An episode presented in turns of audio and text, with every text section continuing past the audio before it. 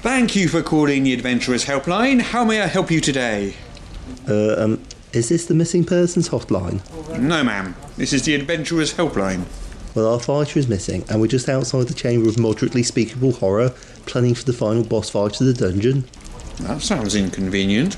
According to our records, the Chamber of Moderately Speakable Horror is suitable for four sixth level PCs, and you say you're down to three. Yes, he's quite a. Oh, oh no! Wait, wait. There he is. He's back. Sorry? He's back. He's just suddenly appeared again. How long was he missing for? Oh, I'd say just under ten minutes, maybe closer to five. Right. And is this the first time this has happened? No, no. He tends to vanish at random times with no warning, and then he reappears a few minutes later. It's really weird.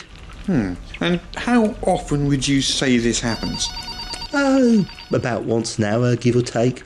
No warning, he just vanishes. Often in mid battle or mid sentence. Do you think he might be cursed? Yes, in a sense. I know what's going on here. Your fighter's player is popping out for a cigarette break at semi regular intervals. The fighters, what now? Never mind. Anyhow, there's not much you can do about it, being a fictional player character subject to the whims of the real world.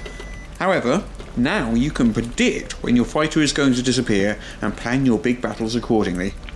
I don't know what that means, but I'll just chalk it down to a curse, okay? It's probably easiest to think about it like that. Anyhow, thank you for calling the Adventurers Helpline. Don't forget to complete the survey after the call.